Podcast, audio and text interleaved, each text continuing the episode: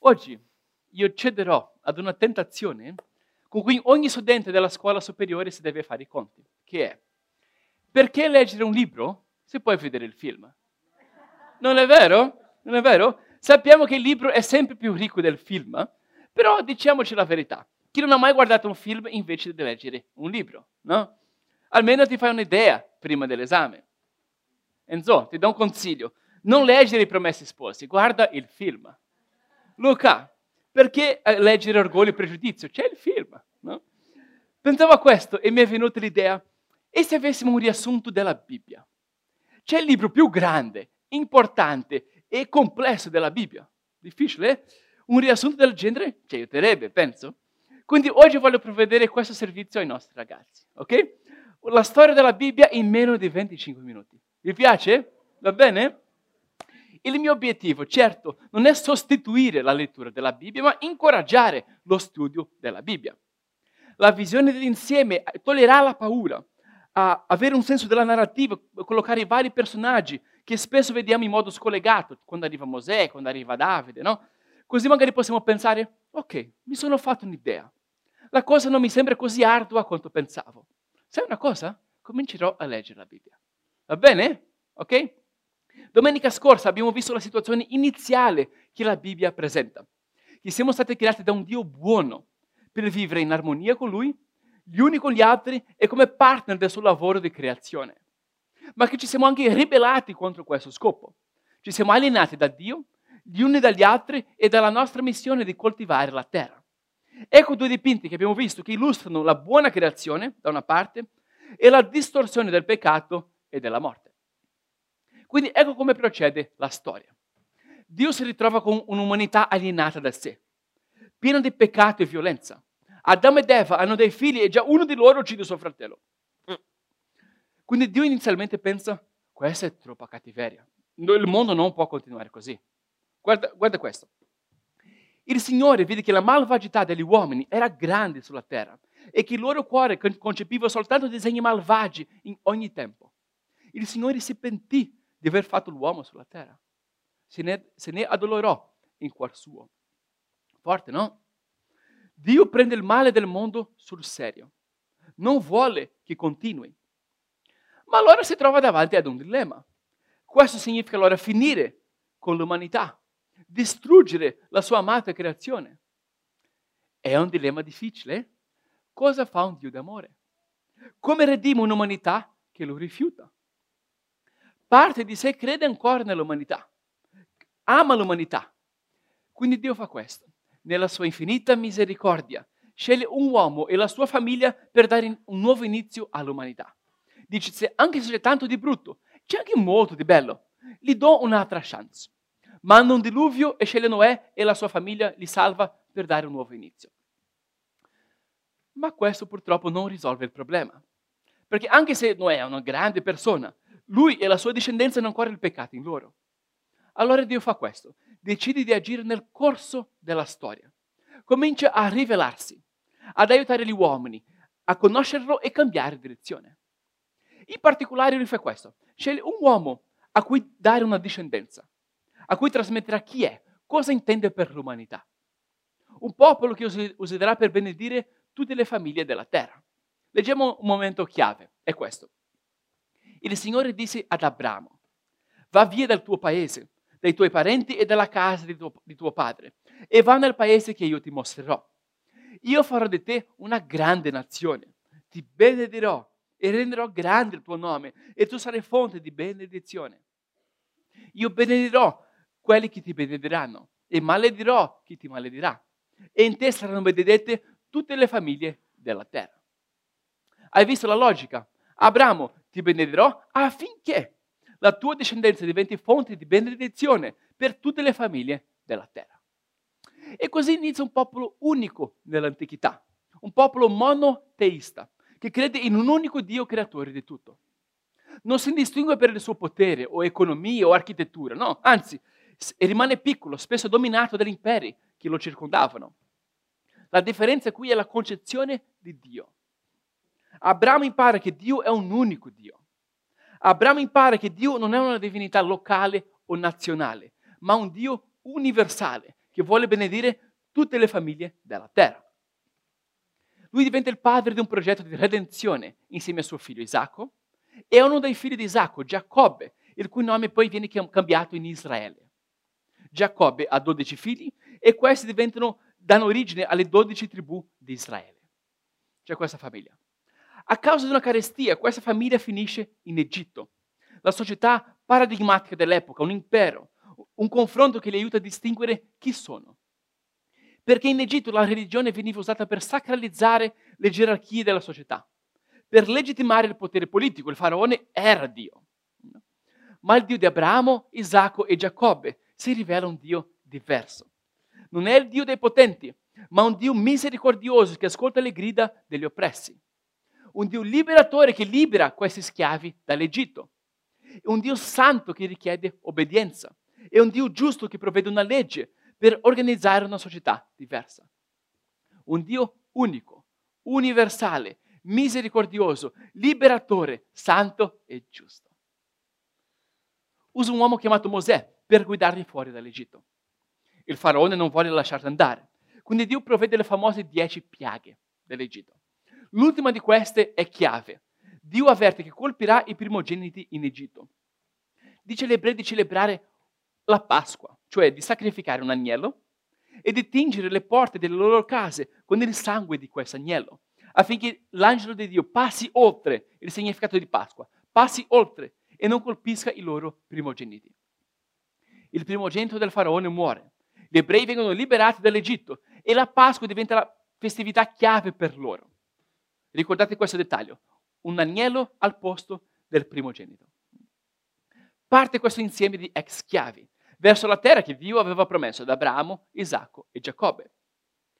Ma prima hanno questo, prima hanno un periodo di formazione di 40 anni del deserto, in cui Dio gli dà una legge per sedimentare la loro comprensione di Dio, di chi Dio è, e anche per regolare il funzionamento di questa società nascente. Cioè, se il nostro Dio è un liberatore, allora come lo adoriamo? Se il nostro Dio è santo e giusto, allora come dobbiamo vivere? Attenti che non è una legge per salvarli, ma una risposta alla salvezza, alla liberazione che Dio ha già provveduto. Quindi ecco l'inizio dei dieci comandamenti. Ecco qua. Io sono il Signore, il tuo Dio, che ti ho fatto uscire dal paese d'Egitto, dalla casa di schiavitù. Perciò, siccome questo è il nostro Dio, non avere altri dei oltre a me. Non farti scultura, né immagine alcuna delle cose che sono lassù nel cielo, o qua giù sulla terra, o nelle acque sotto la terra. Non ti prostrare davanti a loro e non li servire, perché io, il Signore, il tuo Dio, sono un Dio geloso. Cioè, dalla comprensione di chi Dio è, nasce la comprensione di come noi dobbiamo vivere. Perché Dio è un Dio di vita, non uccidere. Perché Dio è un Dio fedele, non commettere adulterio. Perché Dio provvede, non rubare. Questi 40 anni nel deserto sono formativi. Ricevono questa legge e un sistema di sacrifici, di culto a Dio basato su sacrifici, per perdonarli dai loro peccati.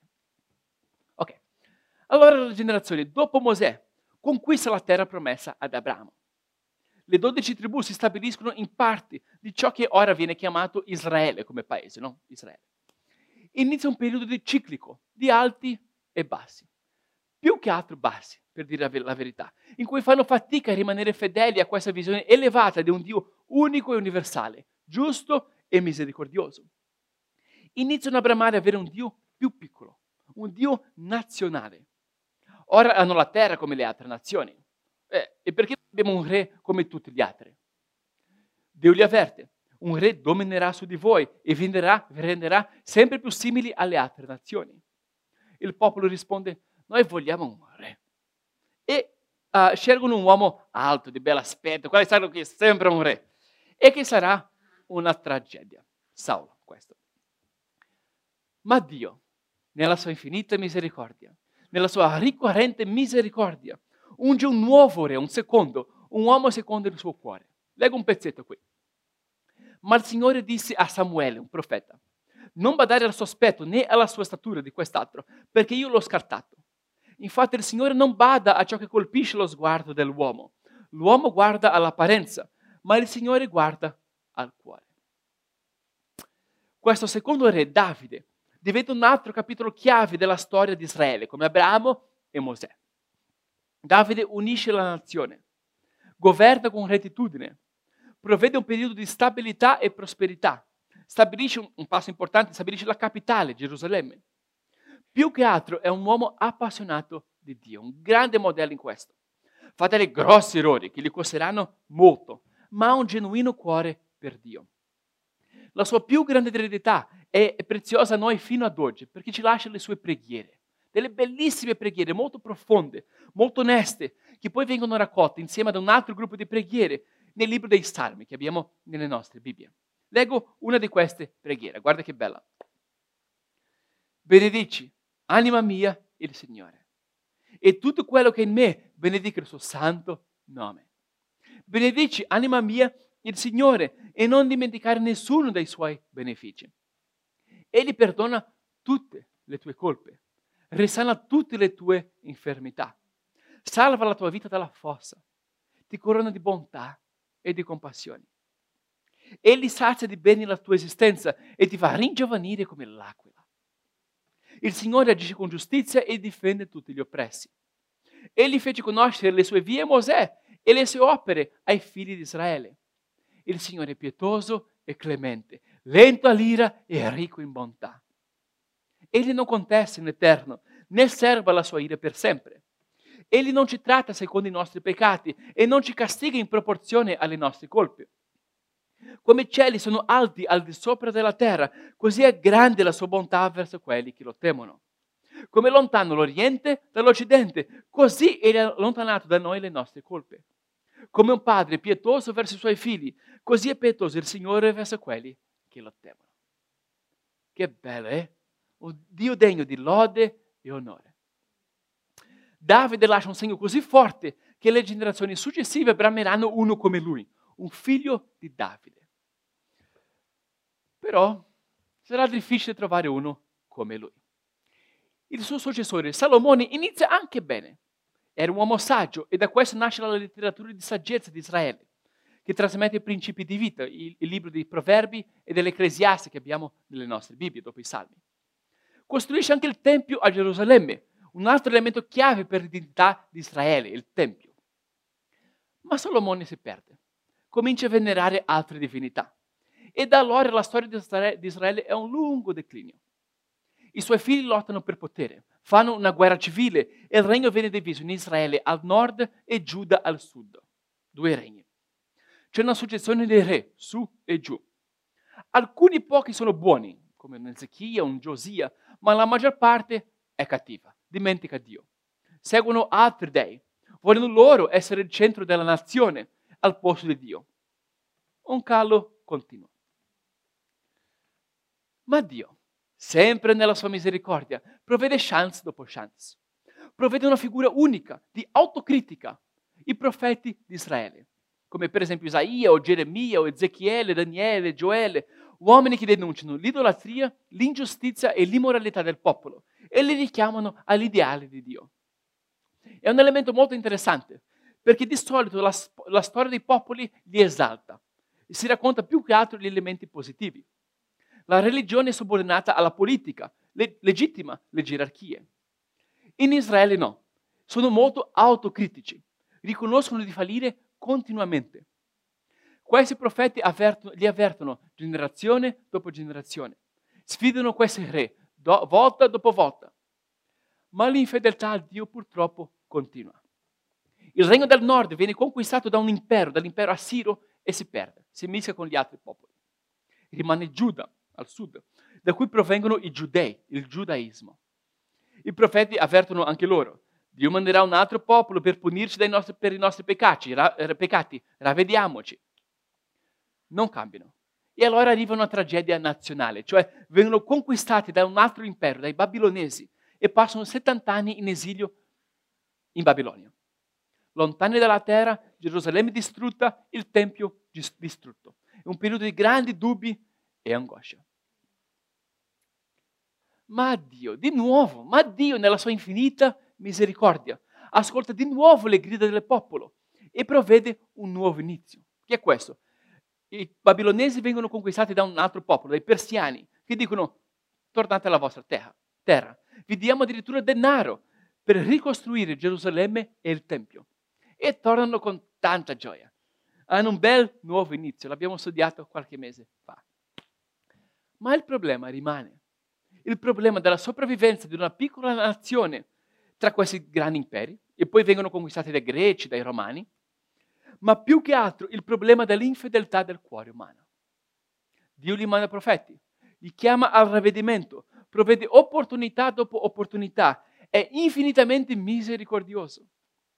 Ma il cuore umano, come dice uno dei profeti, Geremia, è ingannevole più di ogni altra cosa.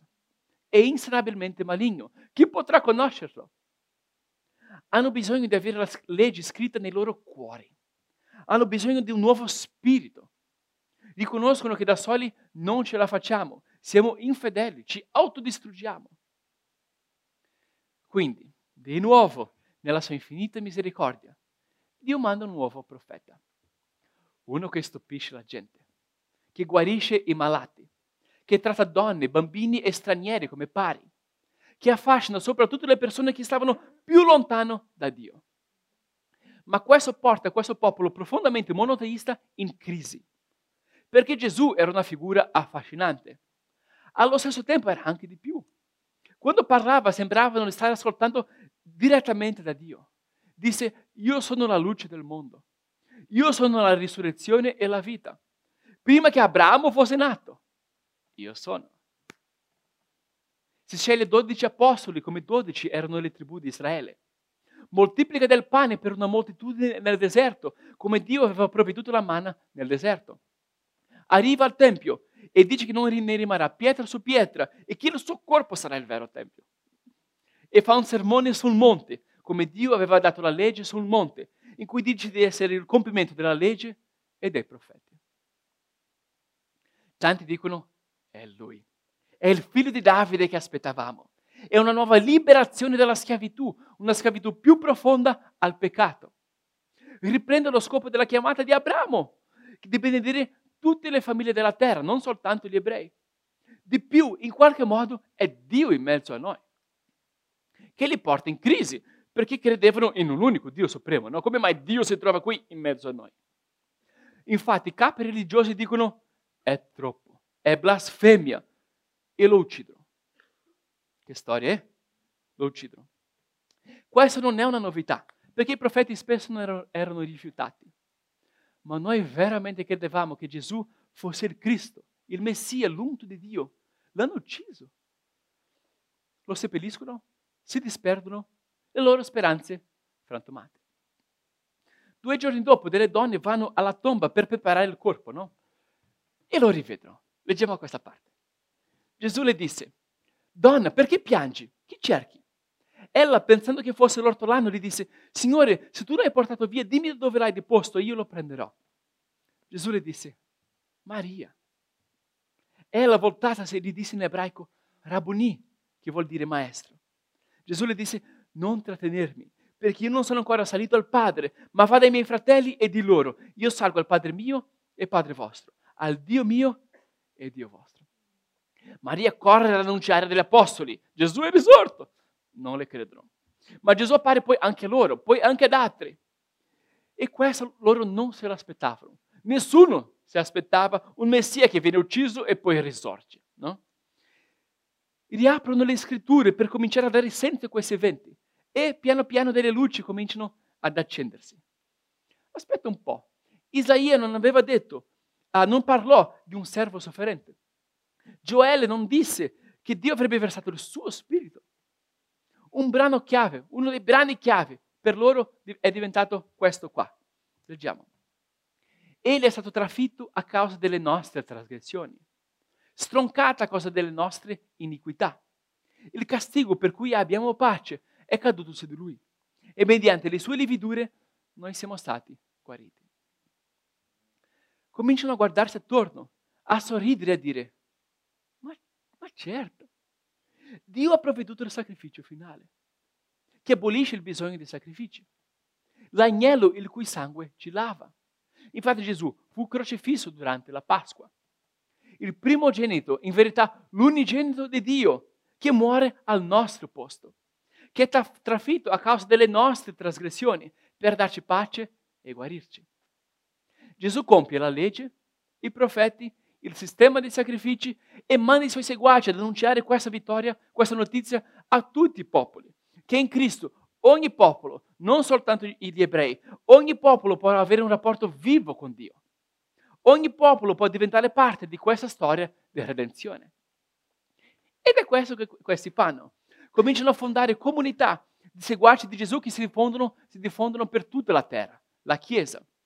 Comunità che si riuniscono nel giorno della vittoria, nel giorno della risurrezione, che ricordano la sua morte con il pane e con il vino e che annunciano che in Cristo abbiamo vita.